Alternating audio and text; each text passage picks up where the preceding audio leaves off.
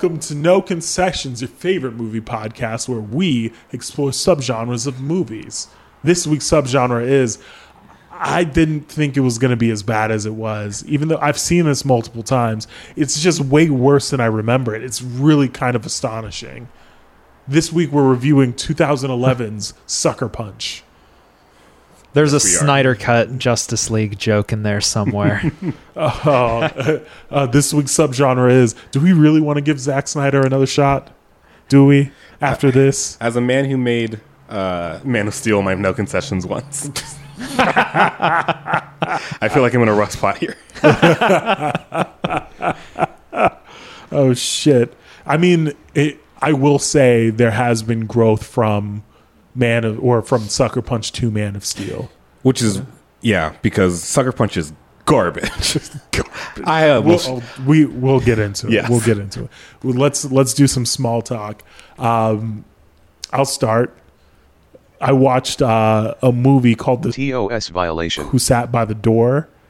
Uh, I'm gonna delete the bad word here. It's gonna it's a TOS violation on a lot of websites. Even if they're talking about ghosts? Yes, Unless it's not a, a movie about ghosts. it's That- not. Oh, no. It's uh, which is going to be bleeped out again is a word to describe CIA agents as well as black people. so it's uh it's not it, it's a double entendre. Don't even ask me how, as Jay Z once said. And it's about this dude who wants to start like a war in the U.S. to take over the U.S. Like through militias and shit. He works for the CIA for five years, learns a bunch of tactics, and like eventually just starts gang militias all over the, the oh, country. oh, man, I loved that season of 24. Doc, can I? I need to explain how deeply racist 24 was.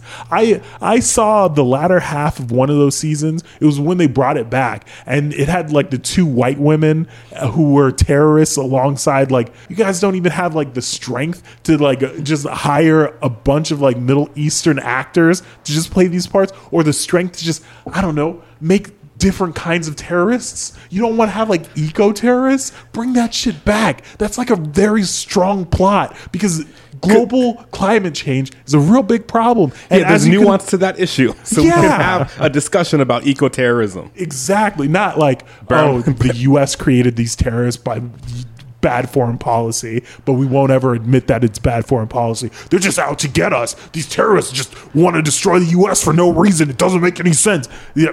Anyway, this sat next door. Got to bleep that. I have to remind You're, you're creating yourself more work for yourself. Yeah, I am. It's uh the movie the movie is especially poignant now because it shows like the relationship that black people have, black Americans specifically have with the police and the nation as a whole. There's this one part in the movie where um I can't remember the main character's name. Dan Freeman. Dan Freeman. But yeah, yeah, where Freeman is having this conversation with one of the gang members, and he's just like, "It's important that you go to school uh, because that way uh, you can't be discredited in the future." And the dude's just like, "What the fuck do I want with that status symbol?" That means nothing. That's not going to do anything for me. These white folks are going to make me like run garbage for them, even if I have a degree. And I was just like, God damn, this nigga spitting. I was there's so much in that movie where I was just like, that's happening today. This movie's like 50 years old. What the fuck? yeah, this is a movies from that era that was like, we haven't made any progress at all, have we? Like, we haven't done fucking anything. For real. For real. For real. It's really crazy shit. It's like deeply intense in a way that like it's it's like refreshing in some ways to be like these guys get me. Yeah. Like they know exactly what the fuck I'm like, talking this about. This movie came out in '73, and it's based on a book that was written before that. Well, And here we are, 50 years later. it's like, oh, yikes. Not much has changed as it turned out. Oh, God. Ah, it hurts so bad to even like consider that. I, I would say seek out the movie, but like, I don't know. If it's Know what you're getting watching. into. It's it's a tough watch, mostly because it's in 240p on YouTube. it's it's really it's a tough watch because you can hardly see it, but like also because the things that they say in it are like incredibly true and like poignant in a way that really really hits home. On the plus side, it didn't want to make me it didn't make me want to become a terrorist. Oh, you weren't radicalized. No, it's.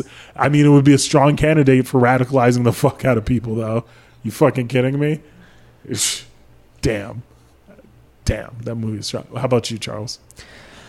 So, in my rapidly dwindling free time, I have to be very selective and uh, I have to, you know, watch things with maximum efficiency with whatever I choose to watch.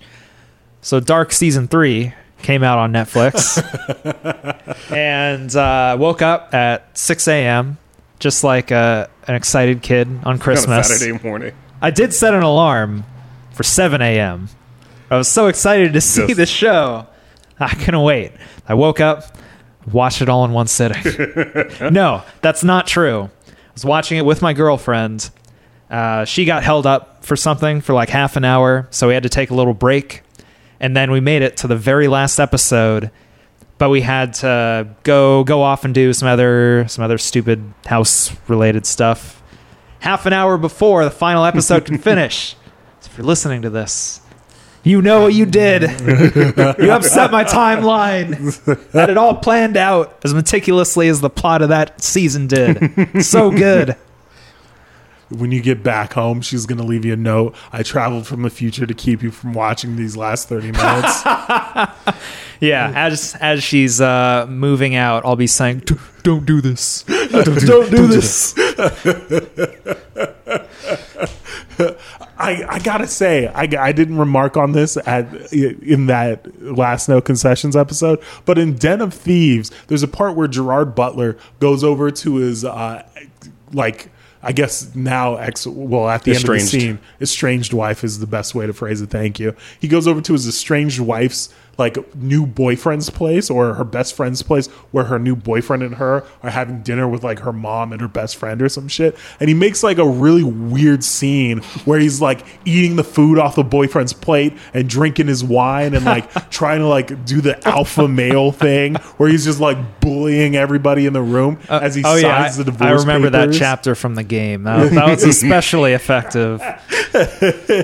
in the game it teaches you to harass your ex-wife every time you everybody go talk to Roosh V he's going to teach you how to live at home in your mom's basement and pine for your ex-wife call Mike Cernovich and ask him how to take care of your daughter and not pay alimony this that's that's that movie. That's what kind of movie that is. That's who that movie was made for. Fucking up and coming incels who were lucky enough to see a woman's vagina enough times to have two kids, maybe twice. That's twice at least, maybe five times at most. I, I can't- that movie was terrible. Anyway, moving on. We were talking about something else.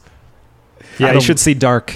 It's, it's very on good. that everyone should see Dark campaign. Oh yeah, and you know what? The show is over too, so you don't have to have Once that excuse anymore. done, you can just- well, I don't want to see it until the whole series is out. I hate having to wait for new seasons. So just, I feel very this. attacked. see this series. I watched a lot of Drag Race. I've been uh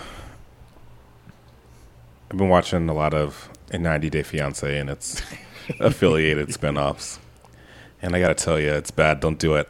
I, Um, I tried watching that, and I feel like I started on the wrong season or something. There's no I- right season. I don't know. I don't know what everyone sees in this, or if you have to watch It's beyond just- like the first episode. It's just or whatever something. specific kind of human garbage you want to watch. Like it's mostly just racist older white women um, going to Africa and uh, shitty uh, Eastern European dudes wanting um, American women to just be subservient, or it's people of like radically different religions refusing to meet in the middle. Those are like the three main types of groups that you're gonna see. I mean, the last couple, like last couple seasons, they've introduced some like non-straight couples, and so like hooray for diversity, I guess. But also garbage people. Every now and then, there'll be like one good couple a season. The world is healing. Diversity is returning to cinema. But um, yeah, it's bad. I've also like so I've been as mu- as many things I have to catch up on, I've mostly just been just having on 90 Day Fiance and its affiliated spinoffs on Hulu on a TV, and then playing fucking Hyrule Warriors Definitive Edition, which is, if you're not aware, the Legend of Zelda um, Dynasty Warriors crossover. Um, it's not a good game. I'm just grinding through and trying to get all the collectibles. It's just easy, turn my brain off, need to do something with my hands stuff. I've that's all I fucking did today, you guys. I watched Sucker Punch before I came over here, but all I did before then was I sat and I had my Switch in my hand and I had a guide to the collectibles on my computer and I had 90 Day Fiance running on the TV. Not paying full attention to any of those things, just been like, oh, it's three o'clock. I'd better watch this two hour Zack Snyder movie now. Oh my Oh, thank God Charles had to delay another 90 minutes to come record this. yeah, when you said we got to push it back, I was like, oh, this guy's that's a lot more 90 Day Fiance to watch. I watched part of the first episode of the premiere of 90 Day Fiance, and it was fucked.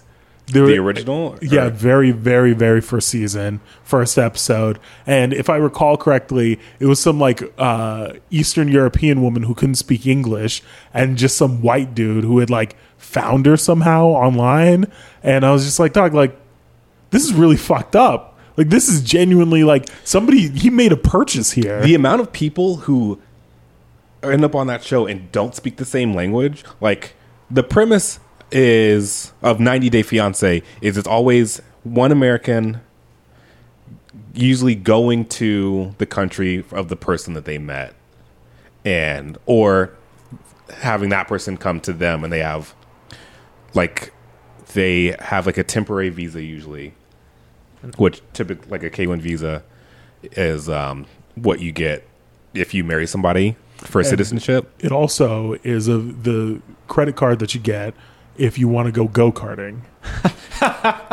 Well, show's over. guys.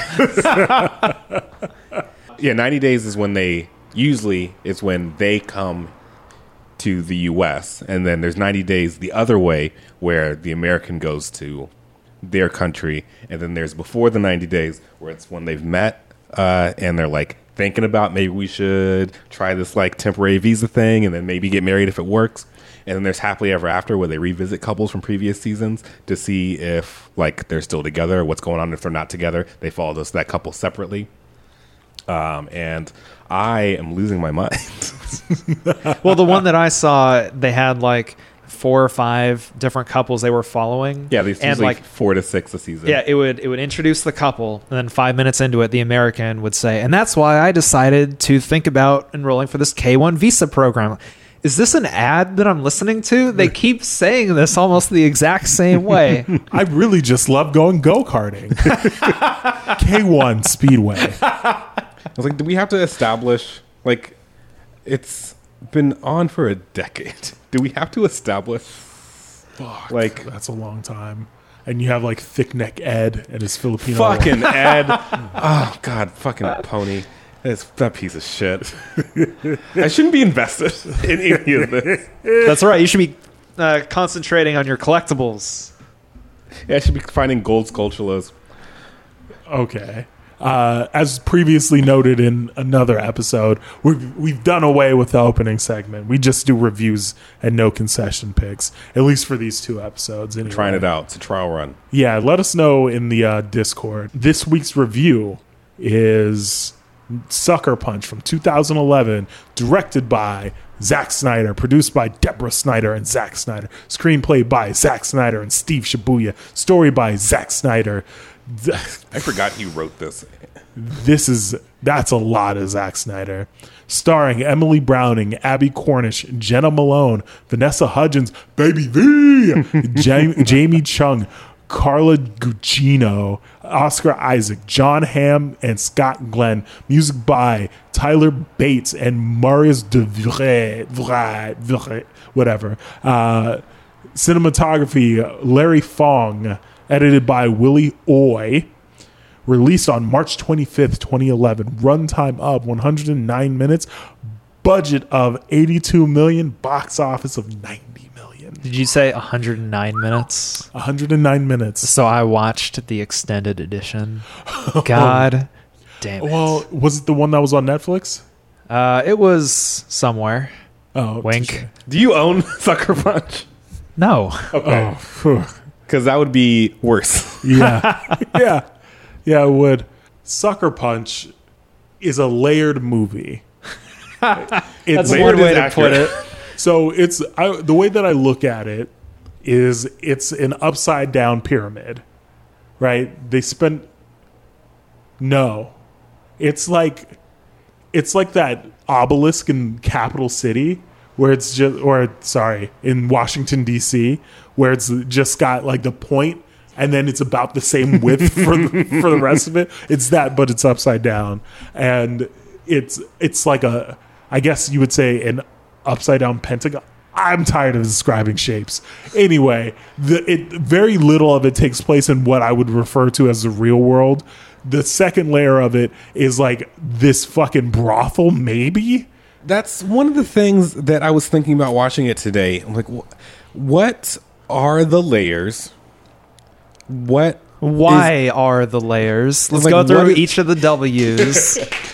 Oh Like, what is explicitly supposed to be happening at these points? Well, the, the biggest problem that I have with these layers and how they're set up is it's like it's set up in a way for Zack Snyder to avoid actually describing what's happening to these women. Yeah. Yes, And, like- everything is arbitrarily chosen. Like the action set pieces, especially. Because what I would do is like, I would watch a movie that's entirely set in a mental ward with this girl trying to escape. A movie that's set entirely inside this stylized brothel, but maybe it's something else, would be a better movie than what Sucker Punch is like- too. Or even even to not have the fucking not even be willing to even more directly suggest what's actually happening in the bottom layer real world of what's going on. It's like not it, it like they don't even get into it any into like the last scene basically. And even then they're not even explicit about what's happening. It's just like It's, is he raping these women? Is Yeah. that's what hap- Is that what's happening? Because like that's the- not what he's paid for at the beginning, but it's like it does seem to be what's happening, like what he's been doing. But and the other guys at the end of the movie are like, "We're not going to help you hurt these girls anymore." Like, what do you mean? What were you just But- watching him rape these girls? also, is that what's also happening in the like brothel dance club? Because it's not explicitly a brothel either. Even in the stylized world, it's not explicitly a brothel. It's like a club where like the mayor goes and like there's things that like they they're explicitly doing dance routines. Like it'd be one thing if it were a nice strip club and that's like how they decided to do it but it's explicitly like a cabaret club where like they have gimmicks and they have like specific numbers that they do and then they have this it's like they have these these three layers but they don't tell you what's happening in any of them uh, you don't know what it is This came out in 2011. Inception came out in 2010. So what I'm positing here is this is just Inception for thirsty guys. Zack Snyder saw Inception and was like, "Well, they gave me all that money after I did Watchmen." dog. Uh, so to comment on that for thirsty guys, there's a there's a quote from Zack Snyder about how like the sexism impacted his cast and like this was back when Twitter was like still kind of new so, and people were talking shit about this movie online back when internet online discourse wasn't that big of a deal. And he's just like yeah like the chef and the mayor that's what these guys on the internet represent. They like seeing these women in these degrading outfits. And i'm like dog like you're the one who helped design this shit. You're the one who approved the outfits that they're in. Yeah, so if this is like you trying to be like ironic like oh yeah they don't really like dressing like this. It's just that they're forced to dress like this because and it only makes sense in one of the three layers that they would be dressed like that. Exactly. Like, And- if they're fighting zombies Nazis and robots, why are they dressed the way that they are? And if he's trying to argue that those two gross guys are supposed to represent like the bad parts of the internet, uh, objectifying women, how is it not also possible that Oscar Isaac, the guy in control of all these women, is also the person who should be representing these guys? Yep. There's so much that doesn't make sense about this movie. When I when I turned it on, when I turned it on, I was like, I, you know what, dude? I bet I built this movie up in my head to be as bad as I think it is because there's no way that I saw this once and was just like, this movie's fucking awful. This, like I, and I at some point in me, I I'm sure I had some level of reverence for it. Like I like when I first saw it when I was 21, maybe I was Yeah. just like, damn, dude, Jamie Chung is so fucking hot, bro. What the fuck? What the fuck? Vanessa Hudgens, baby V. What's good? Other women in the movie, with the exception of the one with the gigantic head, Jena Malone. the, baby doll, whatever her. what- Em, I think that's Emily Browning. Yeah, it's Emily got Browning. a big She have a ass real head. big head. That's a that's a dome piece. And this was back when I was still doing press at Comic Con, and I remember this is the only thing that I remember, or one of the few things that I really remember from Comic Con. Uh, Zack Snyder was at the conference, and he was just like. Yeah, in this movie, I just wanted to take the time and really, you know, up the ante and top myself here. And like Emily starts laughing because she's Australian, and she's just like, "I really hope you don't top yourself because that means kill yourself in Australia." And I was just like, I don't know why that stuck with me. Couldn't tell you why. Couldn't say why. Anyway, I that aside, the movie doesn't make sense. It truly does not. So I've seen Sucker Punch, including today, four times. I watched it in theaters. I watched it when Zack Snyder got announced as the director of Man of Steel. So I was like, I feel like the name Zack Snyder is familiar. What else has he done? Oh, he did Watchmen and he did Sucker Punch. So like, let me watch those again. 300? I had 300, but I didn't like 300, so I didn't watch it again. And then um, At least all the zaniness that happens in 300 makes sense in the context of the story. And the third time I watched it was someone put it on at like a party. And we were all like, Must have been a bad party. and we it became a better party because we talked shit about it um, and that brought us together when we were probably getting very tired of each other because we shouldn't have been at that party and then the fourth time was today and it's exactly as i remember it it's there's i don't it's fucking it's cowardly is what it is Yeah. it's like super stylized, and there's elements of that that are like fun to watch. Like that first fight, like that first fight scene against the those three robot like ogre samurai. fun. Um, the World cons- War One steampunk zombies. that made me Pretty upset cool. because what are the mechanics of those those uh, steampunk Nazis? Do you just hit them anywhere and they just shoot steam and now they're done? Yeah, And they what- run on steam and clockwork. So don't feel bad about killing them. As he looks into the camera and says that. As as opposed to the villain from Hellboy who ran on sand and clockwork. That- all right, that one Well, did land. hourglass, you know, it makes sense. oh, I buy it. Hourglass? Oh no, I haven't seen it. I'm just I'm, I'm thinking through the mechanics of it. Jesus. Yeah, I guess you could use pressure to move sand around and be more durable than just steam. Whatever, it's fucking stupid. Um, and like none of this. The first, the main confusing thing that I had the first time I watched it and still bothered me today was when she is dancing. What is happening on either of those two? On either of like the bottom two layers, is it she's being assaulted in this asylum? Are people actually being hypnotized? Because it's not just one person they're tricking most of the time with her dancing. It's groups of people are presumably mesmerized. So is it like Oscar Isaac and his group of goons, like one of them is just like going to town on this mental patient and everyone's just kind of like observing and that's how they're able to get away with doing other things. Are there no other employees at this mental this mental hospital? Like we see two other nurses strap baby doll to the uh, chair when she gets her transorbital lobotomy. and there are presumably other orderlies aside from the rape gang. If they're even a fucking rape gang, we don't know. They never say it. They're too cowardly to do so. But it's like if she is hypnotized, like they explicitly be like she's like all that gyrating or whatever that she was doing. Is that in that layer, that strata of reality? Is she hypnotizing people with her dancing to the point where now anyone who's not watching her dance can just move with impunity and literally not be observed at all? And that's that's how Jamie Chung got the lighter. The mayor was hypnotized to the point where he just like, oh, well, I guess my And, like- lighter's just gone. and then she's gone at the end of that like at the end of that sequence when like it snaps back to layer two. She's gone and has the lighter and no one like there were other people in that room. No one saw jamie chung get up and fucking leave.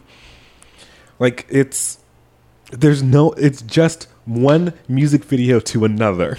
It really is though. and i found out today that most of the music is sung by the cast of the movie Th- those are covers because like these are weird. I was like these are weird That's- covers of these songs. And like sure if they're like going for a specific style and they want to like evoke a certain thing yeah you'll commission a cover. That's not uncommon for movie soundtracks. Found out today most of those covers are done by the actresses. Uh, when that Eurythmics song hit at the beginning, because that's one of my favorite songs ever. I would Dude, say, that's such a bad cover. Yeah, it is. It really is. done by I- ellie brown. Ellie, uh, Emily Browning. whatever her fucking name is emily browning Oh fuck, that's awful. That's awful. The, when that mo- when that song hits, I like retch and I have like a little bit of vomit hanging in the back of my mouth. I'm like, oh, this is the experience that I'm gonna have watching this.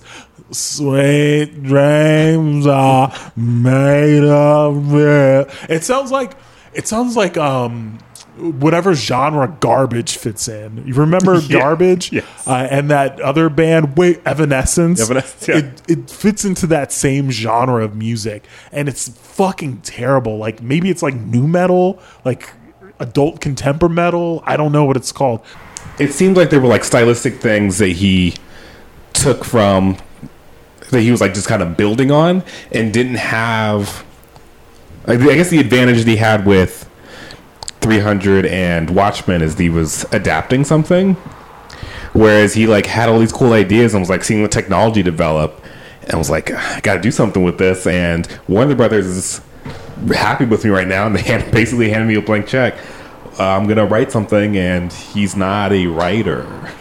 Or at least at that stage in his career was not in a position to be writing a feature length film as evidenced by the feature length film that we got from him. And it's like there's stuff that looks real good.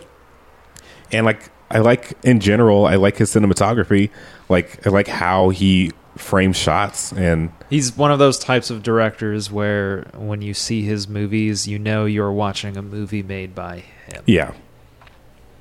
I think he managed to shake that a little bit with man of steel specifically at least in like large portions of it because it was shot in the real world but with justice league he went right back to his old look yeah Uh, we'll, we'll see, won't we? Next year, I think. yeah i actually have an hbo max subscription I also do. I have almost watched Justice League as it exists uh, today, just to be like, they look, have an extendo cut yeah, that's probably the BVS extended cut. Almost got me close to on board with what that movie turned out to be. So, like, maybe I'll watch a longer version of Justice League. So, I've only seen Justice League the one time, and I was weirdly defensive of it for like a week. I still haven't seen it, but, But I I was- think I think when the the Snyder cut TM comes out, I'll watch the original because I know I'm going to hate it, and then I'll watch the new one. Not really because I care too much about it, Just but just see- the fact that it exists is kind of amazing. I'm gonna be very excited uh, to hear Henry Cavill cover the song Club Tropicana by Wham, and Bat uh, Batman Affleck Batfleck cover Zombie by the Cranberries as they're fucking getting the shit beat out That's of such a weird choice that they had the actors, like the actors in the movie, do those covers. Like they're they're not good covers for the most part. they're not Like Right. like why is is there any story motivation, whether it's like well intentioned or not, to have the actresses sing the covers? Something The- about like imagining worlds and songs they've heard. well, as if them it was, singing if them. they each had their own sequence, it would make sense. But Yeah. they don't. It's always baby doll Now, I keep, the I- dancing. I, keep thinking bobblehead now. After you said she's got a giant head. She does. she does. It was- that- that's whew, a big piece. I I think yeah, I agree with Charles. If they each had their own sequence, it would make a lot more sense. and even like the the sequences as they serve the narrative, them being an escape as Carla Gugino's weird Slavic accent.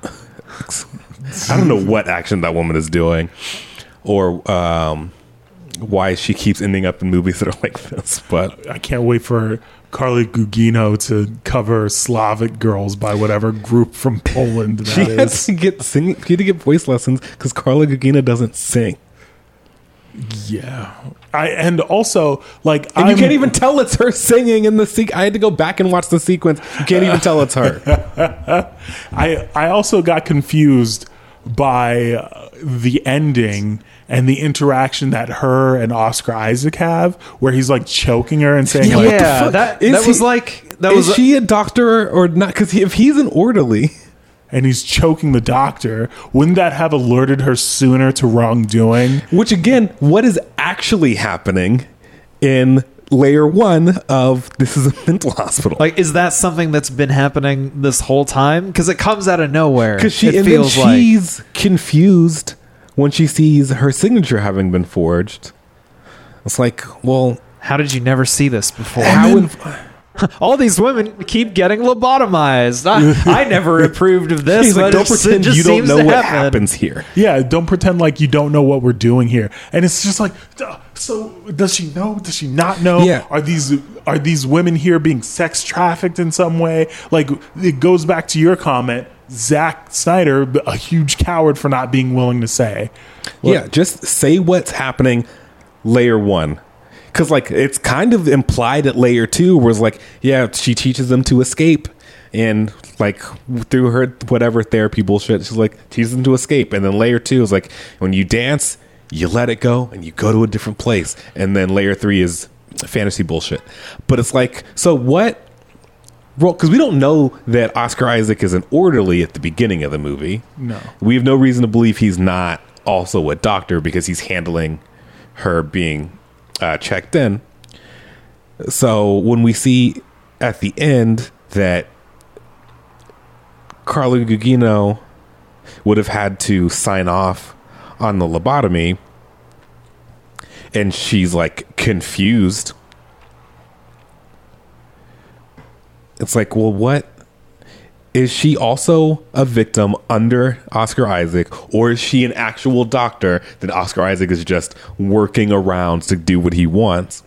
But because it's never made clear what anybody is actually doing at any point, there's no way to parse what the point of the fantasy sequences is. Yeah, and the idea that they have uh, that fucking carotene look-alike in there, like teaching the girls like Yeah, how to do fuck? things, rather than having it be Carla Gugino. Gugino I don't know how to It doesn't say matter. it. And like it should have been her in those fantasy sequences running the girls through how to Yeah. do this because she's the therapist in layer one and then you could have built on the fact that like maybe the girls are confessing what's happening to them uh, to her and like then you could have subverted that whole ending which and also it's unclear if jamie chung and vanessa hudgens baby v have been murdered Yeah, by are they actually dead now? like Right, and- they only died in the brothel fantasy. But what does that actually mean? Because we know from the very beginning this is not real life. and even Sweet Pea gets stabbed in the brothel sequence, but it's during when they're cleaning, and like the fucking the chef is missing his knife, the knife which was used to stab Oscar Isaac. But how did they get a hold of that knife? Yeah, he's got two knives, but if he's got two knives, why do they have to do the whole baby doll dance sequence to get one of the knives? Because he kills Rocket with it. Yeah. but also Amber Jamie Chung ha- stole it still. Yeah. So he has a knife and he steals it. Eh, but then we they make a point to show the fucking holster or whatever you call it when it's a knife is empty. So like which thing is it? Did they steal the knife? And this is where uh, I think Zack Snyder may not have had a good understanding of what metaphor is. Yeah. He's making a lot of things too literal in that second hop, or in the, I guess the first hop into the dream sequence. Which one is it? You they could have just cut out the entire mental hospital part. Yeah, we, we don't need that part of it. The, the movie the movie works in whatever capacity it kind of works. Like the plot is fine if it's just sex traffic brothel. They use these fantasy sequences to escape the abuse that they're under. That They just need to relate those fantasy sequences somehow to past trauma or something. yeah.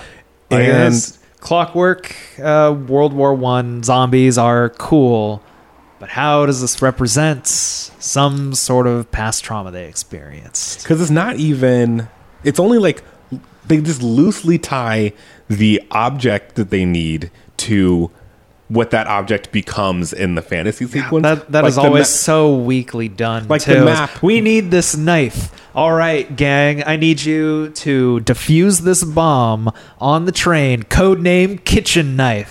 and it's like Oh, all right, not that even time it's actually like a different thing and like the lighter is two crystals that make flame I was like okay that we have to take out of a dragon Out of the baby dragon. Don't Like, wake the mother, by the way. Which if they hadn't she hadn't used it in that moment they wouldn't have woken the mother And you know what? Waking the mother do- it didn't even fucking make sense anyway because they didn't get fucking trouble for it. They, yeah, they didn't get caught, and there's no like direct correlation between the mayor is coming to like maybe if you want to tie the mayor to the dragon, but by having it there also be like a baby dragon that they take it from, what is represented by the mother dragon? Right. What constitutes failure in And in why the is Jake, lowest like- level fantasies? Like when someone gets hit in like the fantasy, what does that mean in real life in the brothel? What's happening there? Yeah, is anything even? And why is? Jamie Chung the pilot? Like, why is it still that Baby Doll is the focus? Like, she's the focus of the fantasy sequence still, even when it's someone else's responsibility in the brothel level plan to get the things. Like, Sweet Pea's supposed to be getting the map, but in the fantasy sequence, it's still Baby Doll who gets it despite being in a separate room. And why is it ever discussed why or how Blondie just snitches out of nowhere? Um, she's Not crying. gonna lie, I, So- I skipped through a In few the parts sequence- because Wow. look, how it was, the dare sanctity you. of the show. it was like twelve thirty a.m. Like I gotta get through this. I'll tell you. Um, in so right before they the knife sequence, after they've had the almost got caught stealing the lighter, the plan is to s- hypnotize the chef to steal the knife, but they in order to do that they need the music to be in the kitchen. But there's already a radio in the kitchen, so Blondie goes to get the tape player from the dance studio and Carla Gugino shows up and I was like, why the fuck are you sobbing? Like, what's going on? You can tell me anything. Like, Huh? Oh, I was that not was that in the Netflix version? yeah, What the fuck? I watched it six hours ago. I I did too, and I don't even remember that. Yeah, so she's she's going and she like she's going to go get the tape player, um, and Carla Gugino comes in and sees her crying because they just almost got got caught, um, and Oscar Isaac confronts them like the first time, Yeah, but he can't he, he can't he doesn't see the map or the lighter, so can't like prove it. It was like I know you know you guys are up to some shit, and so she's and that's when Sweet Pea's like, we're fucking done. We're not doing this plan. It's too dangerous now. And so she, so Blondie is crying in the room. Carla Gugino comes in and is like, look, whatever's going on, like you can talk to me. Like that's why I'm here, like to make this easier. And Blondie's like, can you keep a secret? And then Carla Gugino and Oscar Isaac both say yes because he was like around the corner, I guess, listening and managed because now he knows oh, there's a gotcha. secret and manages to get it out of her. But like none of the girls when they're seducing the chef question why Blondie's not there because that was her role was to get the music for the chef. But Sweet Pea shows up and is like, "Yeah, I'm cool with I'm I'll help you with the plan, even though I think it's a bad idea." And at the end of the scene, my sister's going to get murdered. Um, but I'll just turn the radio on. It's like, what, if there's a fucking radio in the kitchen, Yeah. Uh, like it would be one thing if they would even like bother to be like, "Where is Blondie? We need the music for this part." And then Sweet Pea comes in and she's brought a radio because she's like, "I'm here to help." there's, There's just one sitting over there. We got to make sure we tip over this bucket of potatoes, even though the water level is too low to reach the cable, and you can see that with your own eyes. Doug, one of the things that I kept wondering throughout the movie is just like, when are they just going to turn to murder? Like, when Yeah, are they just going to start kill killing the chef. dudes? Just And, kill like, the chef.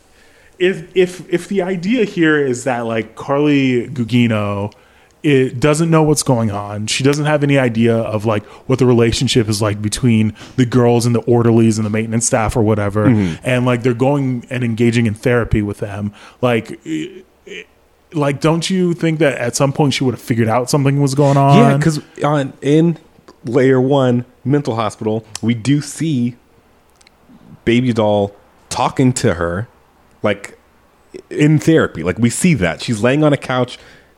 Carla Gugino's got a notepad, like it's straight up visual language, like straight up visual language for therapy, and so we know. It's like, is it actually five days? Like, is that they bring it up that it's going to be five days, and then this happens. Like she's just a regular patient; she's just allowed to go wherever. If she's supposed to be getting a lobotomy, like that had to be if they had to get somebody in to do it, but the only doctor is Carla Gugino, and she disapproves of lobotomies. then why would they even be doing them in the first place? Yeah, why would they be bringing somebody in to do it? Oscar Isaac says we don't have anyone on staff who does lobotomies. So, like, it's uh, and at that point, don't use her signature. If there are other doctors, why wouldn't you use another doctor's signature? Yeah, just use the one from the night, right? Like use the night doctor shit. This movie is a fucking mess. because there's no it's like there was no effort to connect any of these elements it's just there's a basic idea that runs through enough for us to have a point b to get to and that's as much thought as went into it Yeah, Oh, it's it's very bad.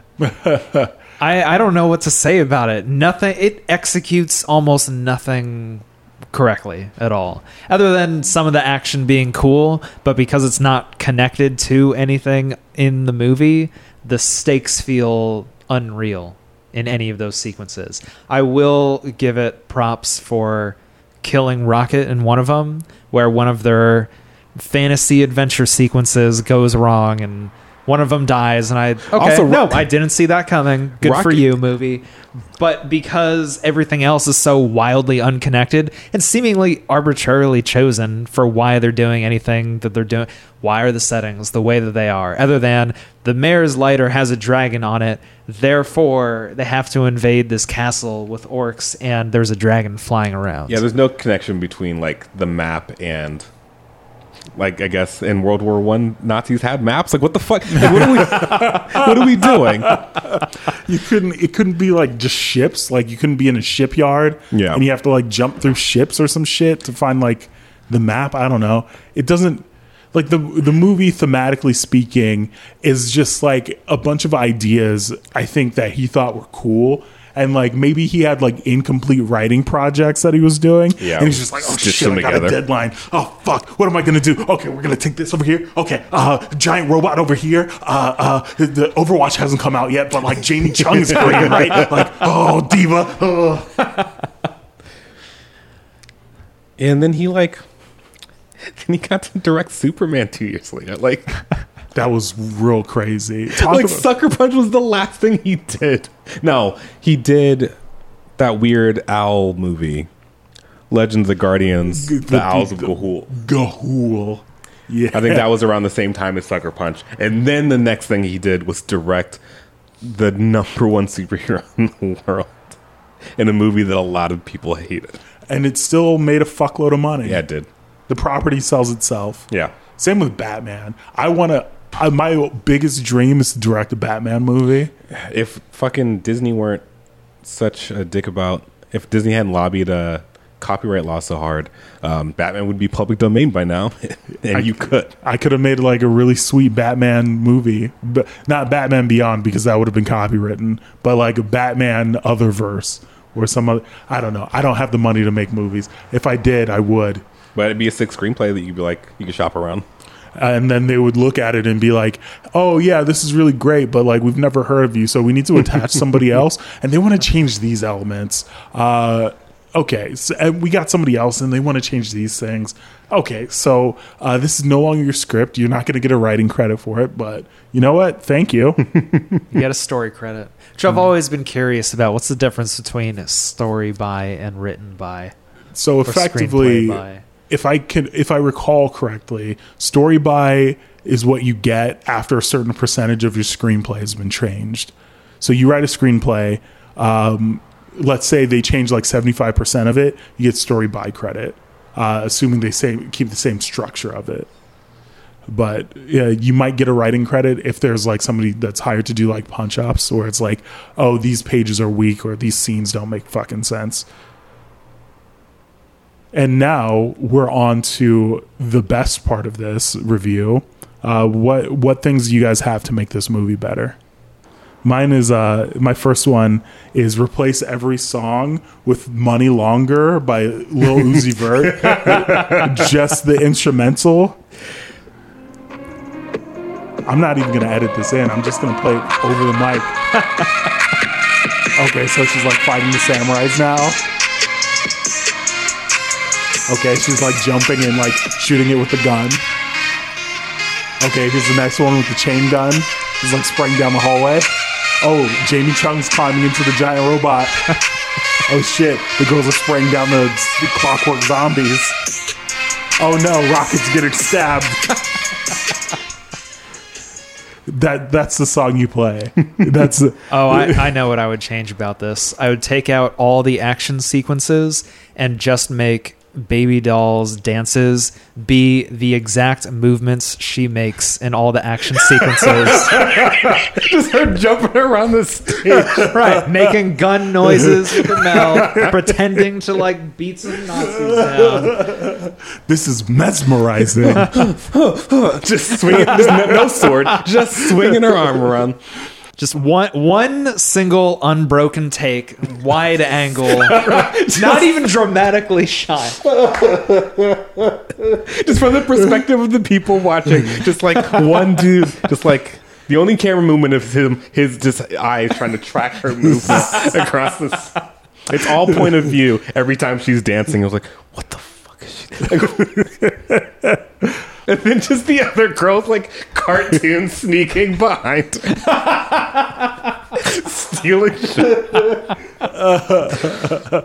Shit. I would also um, make this movie into an anime and get rid of the, all of the live action components because for as little sense as this makes it would be the perfect anime because so few anime like make sense right you watch the anime story elements are there and it's kind of wacky and you're just like well i don't really get what's going on but like uh, it's animated and it's from another country, so. I guess it's cool.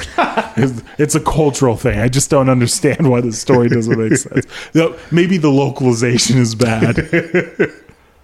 have the other i would have like literally any of the other girls be part of the fantasy sequences in a way that makes sense for the plan.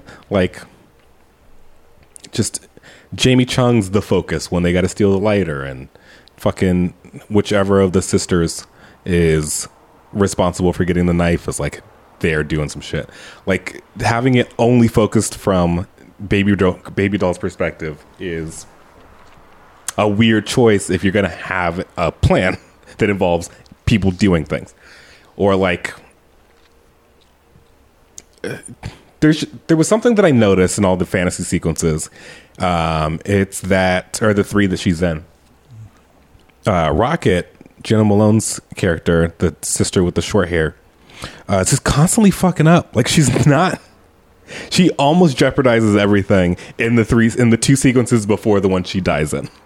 Like she almost gets fucking got by the clockwork Nazis, and then um, she gets cornered again by orcs when they're trying to get up to where the dragon is. Like, so there's some there's something there that they clearly someone had the idea that Rocket fucks up, which is like because they even established that it was she's the one who left their family and Sweet Pea followed her to take care of her, which is the only reason Sweet Pea's there in, at all. They even like extend it by having Sweet Pea be the only one who makes it out.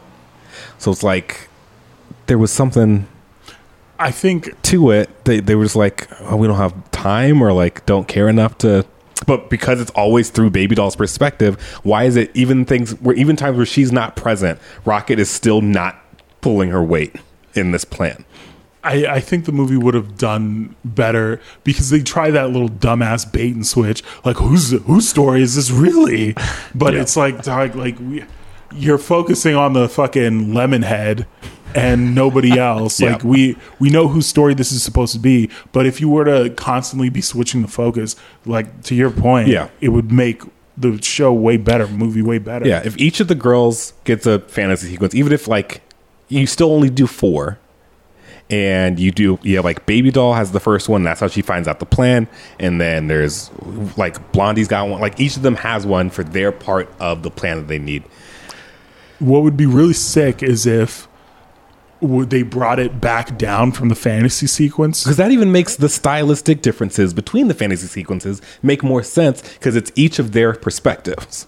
yeah It- what i think what would really work for that especially uh, is if the last fantasy sequence took place in the brothel but Hmm. like it turns out it's not a fantasy sequence they're just murdering everybody Yeah. that would be really good Like they've just been they're just like it's just going through it's all improvised weapons. Yeah, and they're just fucking killing the entire staff. They're like high on whatever like hallucinogenic medicine they're like feeding them, and they're just going through and just gutting Yeah, just everybody. five women just fucking up this entire hospital staff trying to make it out. And- they could even still go with the ending where only one of them makes it. yeah, absolutely. And like it's the night that the mayor's there too, and that's the even that's the even weirder part about this movie. Those guys are standing outside in suits and shit. Who are those guys? and like th- that's how she gets caught it doesn't they're at the brothel but then she goes back in and she's like in the hospital like what what the fuck is even happening in this movie it makes no sense i would love to like talk to Zack snyder and be like what the fuck were you thinking like how many of these elements did you write in Yeah. and how many of them were like brought in by steve shibuya because Well- that sounds like a fake name The first peek behind the curtain was the chef and the mayor are representations of toxic masculinity. So, how much more do you really want to know about why he made certain choices he did? So I'll I'll be honest with you. I think he said that because uh, he was upset about what the feedback was online.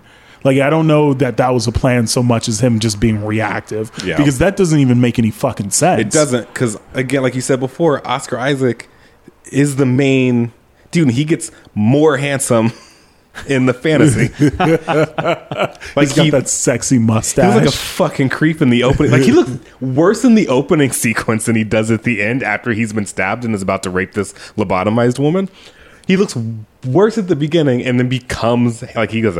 His hair is like combed and he's in nice suits and he's got like a nice mustache.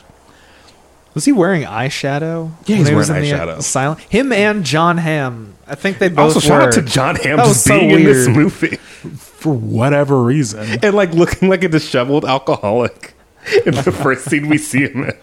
Yeah, you know, I don't really know if I agree with lobotomy either, but you're still performing like- them, you fucking idiot. Well, I, I, uh, I listened to a podcast like two weeks ago about the history of lobotomies, and most of them were not performed by doctors. it was just people that the guy who developed them just taught to do them, ah, and Jesus Christ. and you can technically still get a lobotomy.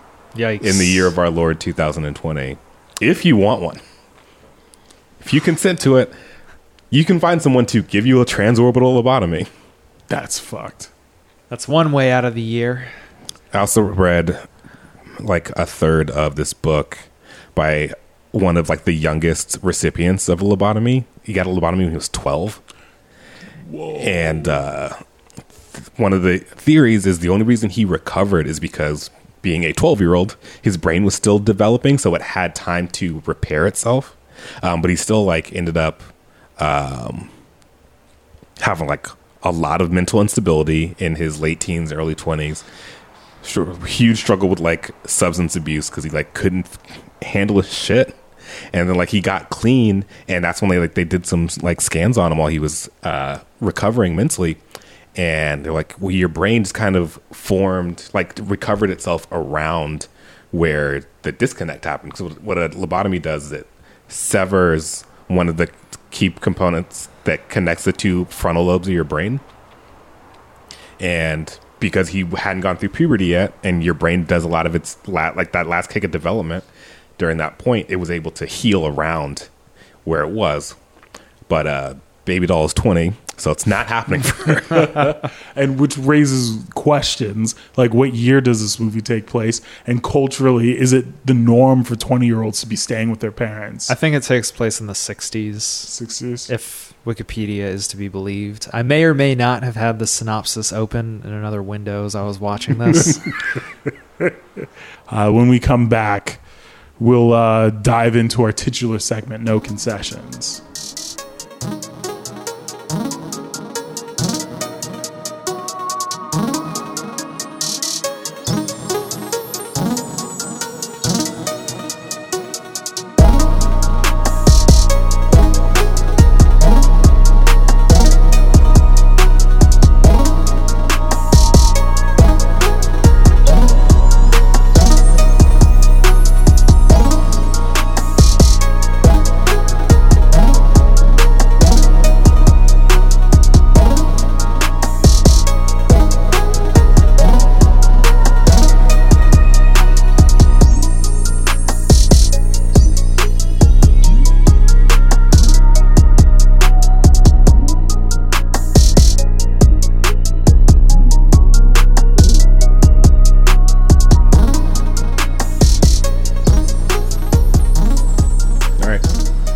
Welcome to No Concessions, where we make a case for our favorite or least favorite movies. I'll kick it off. Uh, this is a negative no concession. It's Sucker Punch. I don't. First for the show. I don't. I don't know if I've done this before, but this movie is so fucking bad, and it's not. It's not like a, a fun bad. I think this is one of the few movies that's so bad that I think it's worth watching just to see how bad it is because it's bad in a way that doesn't make sense. It's it, the story is not there. It's just it's just a bad movie like all around. like top to bottom none of the performances are particularly good i do kind of like oscar isaac be like Yeah, I he's just charming I've seen this once before. I forgot he was in it, and seeing him in creepy, orderly get up, I'm like, oh, okay, this maybe this won't be as bad as I remember. Oh, okay, no, it, it's Because I remember because like when he got cast in Star Wars, I was like, I know that dude. Like I know that face from somewhere, and I the only thing I had seen him in at that point was Sucker Punch. And then when I watched it today, I was like, man, they really uglied up Oscar Isaac because he's like a pretty handsome dude, and then you see him in Layer Two, and he's like all clean. He's got the pencil thin uh, Gomez Addams mustache. I'm like, all right, I fuck with it. Like. But yeah, like the performances aren't good. The none nothing's connected. It's just a it's a bad movie. But yeah, I would I would say that it's one of those movies where like you got to really see what a bad movie is. You show someone Sucker Punch, you're like, look, this is a culmination of the factors that led up to it. Yeah. It's kind of a it's it's a whole nightmare. But it made his budget back, so he got to keep doing stuff for Warner Brothers. I think the effects somewhat held up. for Yeah. how much of a cartoon all the like dreams. Well, you can do a lot are. with a full CG environment versus trying to like integrate a lot of like if they were like we're shooting in a like on location and we're trying and we're just gonna add a dragon or steampunk Nazis into this, it might not have looked as good when it's a soundstage in a full CG environment. The it tends to hold up a little bit better because you can't well you can't see the seams. I got it. Uh, I'm gonna go with the good no concessions this time. Uh, the Mask.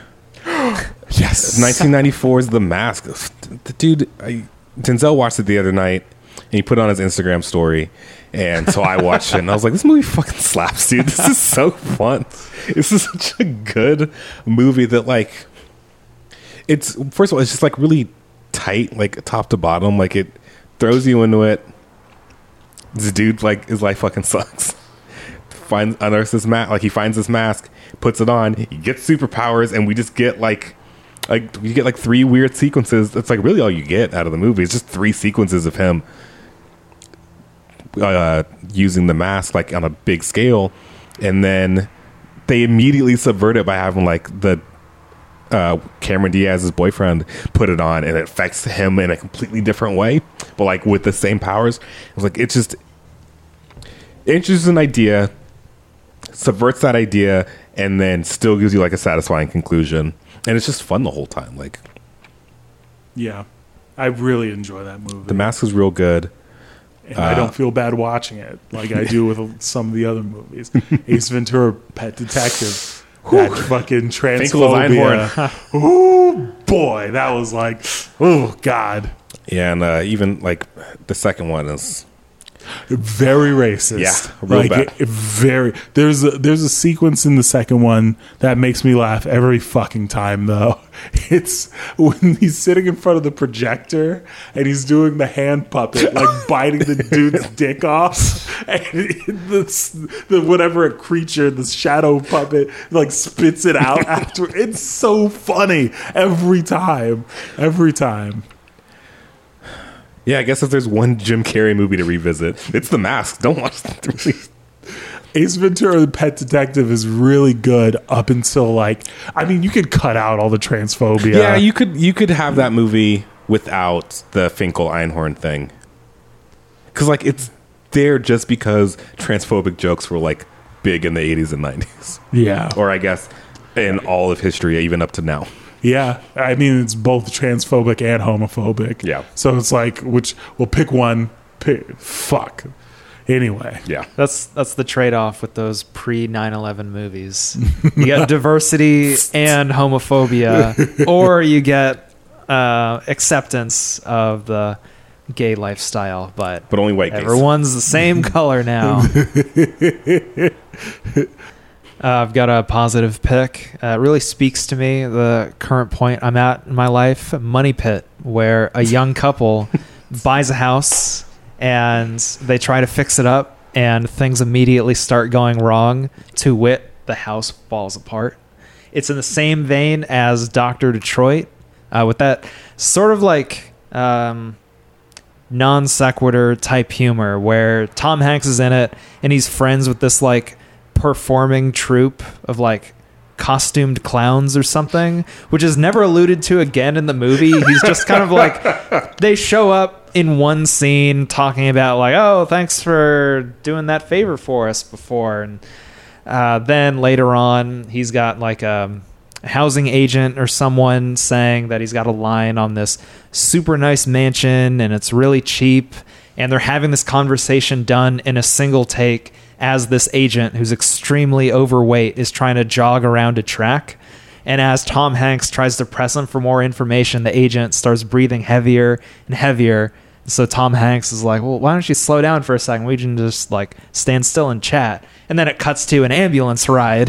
They're taking the agent to the hospital. It's like, "Oh, just just sign here and you'll get this house." And so then they start to fix it up and everything. Like the the kitchen explodes, and then they start like they they try to fill the tub up with water, and it's just brown sludge coming out of the the spigot. And so they fix the water, fill it up, and before they can climb into the bath, the bath just falls through the floor. Oh, jeez. You have no idea where this movie is going at any point that you're watching it. This is a delight. That's good to hear. It seems like it's in a, a similar vein to um, this uh, s- fucking Steve Martin movie I watched, uh, House Guest. It just like seems to have like that same weird, uh, unassuming dude and girlfriend or whatever end up just in this house, and they just got to fucking deal with it now. All right. Thanks, everybody, for checking out this week's episode of uh, No Concessions. You got anything to plug, gents? Yeah, you can follow me on Twitter at no hypothesis. Come for the math jokes and stay for more math jokes. Uh, follow me at the Charles Time on Twitter and Instagram. I remembered that it's both. After the last time I was on the show, and we are like, "I'll change it to be both," and you were like, "Just fucking have it be both," and I did. So yeah, you can follow me on Twitter and Instagram. I mostly tweet stuff just for Denzel, and and then on Instagram it's uh, just cool art I find and whatever I'm cooking. Very nice. Uh, you can follow the show on Twitter at XNoConcessions. Anyway, thanks for listening. We'll catch you uh, who knows when. Intermittent returns. Yeah, true. Thanks for thanks for hanging around. See ya. We appreciate it. Bye.